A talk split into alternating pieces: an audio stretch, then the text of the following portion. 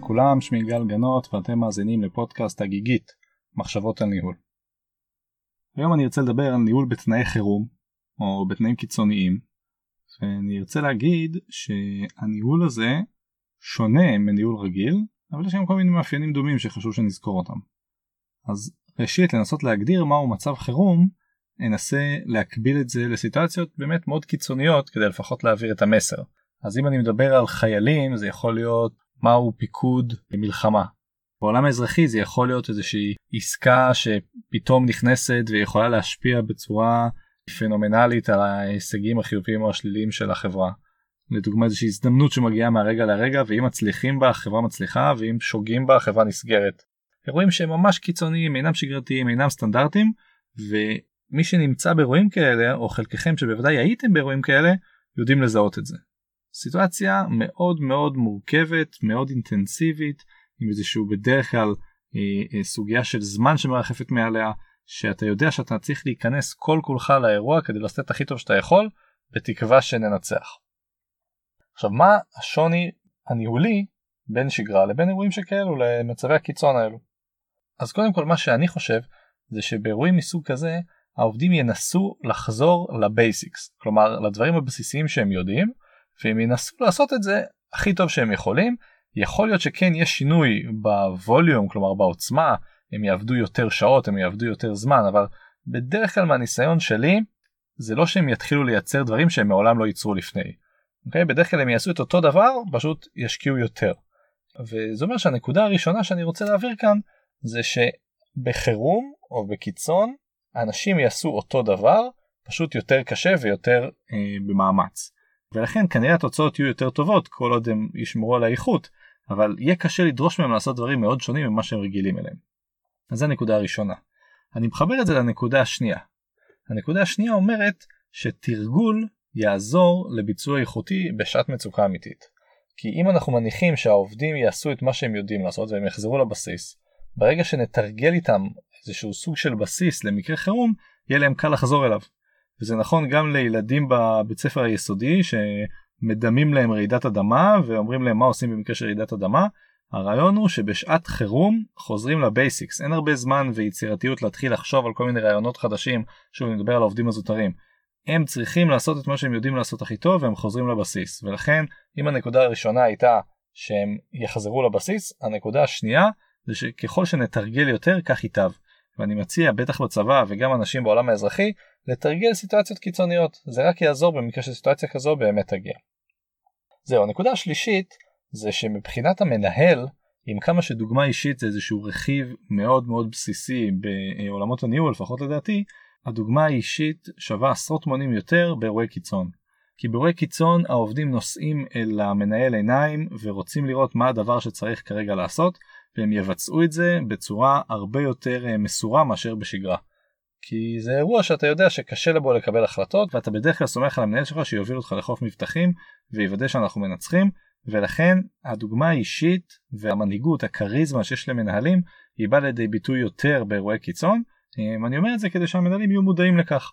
מנהל שהוא לא כריזמטי זה לא שבחירום הוא פתאום יהפוך להיות כריזמטי שוב חוזרים לבסיס אבל מנהלים באשר הם צריכים לדעת שבאירועי קיצון הם נמדדים יותר והולכים אחריהם יותר לחיוב או לשלילה ויהיו מודעים לכך.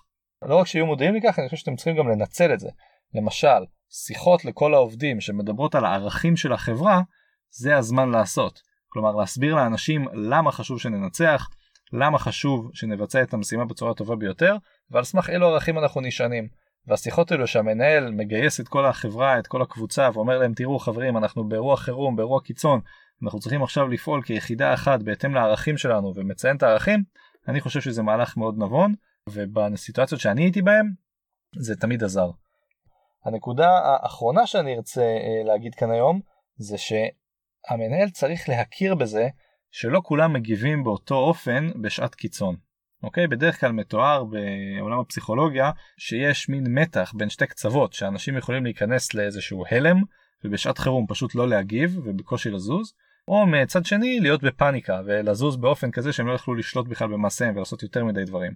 אז המתח הזה שמצד אחד יש את ההלם ומצד שני את הפאניקה או ההיסטריה אז הוא משהו שהמנהל צריך לקחת בחשבון ולראות איך הוא מצליח לוודא שאנשיו למרות האתגרים הקשים שיש אצלם נמצאים איפשהו באמצע שם ומצליחים לשמור על פרודוקטיביות. אחד למשל ההיבטים שאני זוכר זה שבשעות חירום אנשים לא יושבים במקום. הם קמים, הם מתחילים לרוץ והם עוברים ממקום למקום ואחד מהדברים שהמנהל צריך לעשות זה להגיד לחבר'ה חברים שבו בבקשה ממשיכים לעבוד הכל כרגיל יש לנו עבודה אנשים תלויים בנו ולכן אנחנו לא צריכים להשתולל פה. אה, וזה אחת מהדוגמאות הפרקטיות שאני זוכר. עכשיו אני מדבר פה על אירועי חירום אני יכול להגיד לכם שההשוואה שלי בדרך כלל זה השוואה שקשורה למלחמות שהשתתפתי בהם בתור חייל בחיל המודיעין גם חייל סדיר ב-2006 אה, וגם במרשיות והמאורעות הרבים שהיו בשנים שאחר כך ב-14 שנים שהייתי בצבא אז יצא לי לא מעט לחוות סיטואציות מודיעיניות מורכבות ותמיד ראיתי את האתגר הפיקודי הניהולי הזה וגם בעולם האזרחי יש לא מעט עסקאות שהכניסו אותנו למצבי קיצון והיה צריך לתפקד תחת לחץ והדברים האלה בעיניי מאוד רלוונטיים גם בעולם הצבאי וגם בעולם האזרחי. אני יכול להגיד לכם שהאירועים האלה הם נצרבים גם אצל העובדים וגם אצל המנהלים ותמיד אפשר אחר כך לחזור ולנסות לחשוב מה היה טוב ומה היה לא טוב ואיך אפשר לשפר את זה. הסיפור הזה של התחקור והלמידה לדעתי מאוד רלוונטי במצבי חירום אמ, וגם אם אתם אישית עוד לא חוויתם משהו שאתם יכולים לקחת אותו וללמוד ממנו אני בטוח שאחרים סביבכם כן. ולכן גם כאן אני מציע תמיד לשאול ולהתעניין באירועים האלה ולא להיות מופתעים מזה שהדבר הזה יקרה. אני אגיד עוד משהו אחד בתור מישהו שגם למד היסטוריה ההיסטוריה לא חוזרת ההיסטוריה חוזרת במתכונת אחרת ולא במתכונת שהייתה. הרבה פעמים אנחנו מתכוננים למה שהיה בעבר ואנחנו לא מתכוננים לדבר הבא שיפתיע אותנו. דיברתי על זה גם בפודקאסטים קודמים. ומה שאני רוצה להגיד כאן בהקשר הזה של החירום החירום הבא שיגיע לא יהיה כמו החירום הקודם. ולכן אין טעם להניח שיגיע בדיוק אותו דבר. הרעיון הוא להיצמד באמת לנקודות הבסיסיות שאני לפחות חושב שהזכרתי אותם וזה מה שיעזור.